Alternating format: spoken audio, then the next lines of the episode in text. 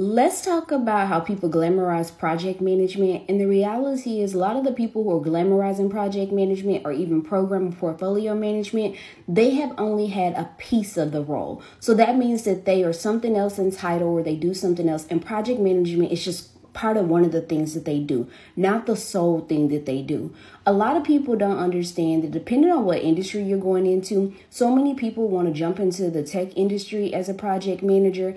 And I'm going to say this I'm not trying to discourage anyone, but know what you're getting yourself into. A lot of project managers are on call. A lot of people are not getting their PTO. They're still pushing things through on their vacation understand that a lot of times when PMs are, you know, doing this really well, there's a lot that goes into it. They're using borrowed resources. That means the people that they are encouraging to work on these projects and deadlines do not actually belong to them, so they can't reprimand them. A lot of times these people are having to manage up with like senior level executives of the company. So if you don't even feel comfortable talking to your own vice president or CEO, you might want to rethink project management.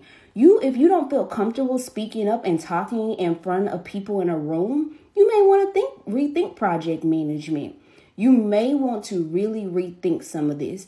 Make sure that you're not just hopping on the bandwagon because of what you heard somebody say. Because it's a lot of people that get interviews and then they're quick to say, oh, well, it's easy. And I stitched a video very much like this and i think her intentions were well. But i want you guys to make sure you know what you're signing up for.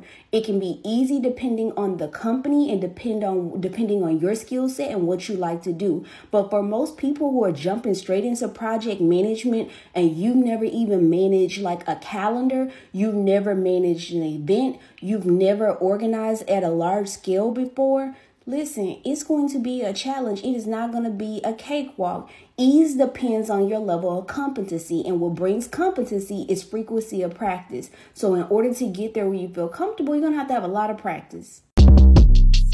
Shortcast Club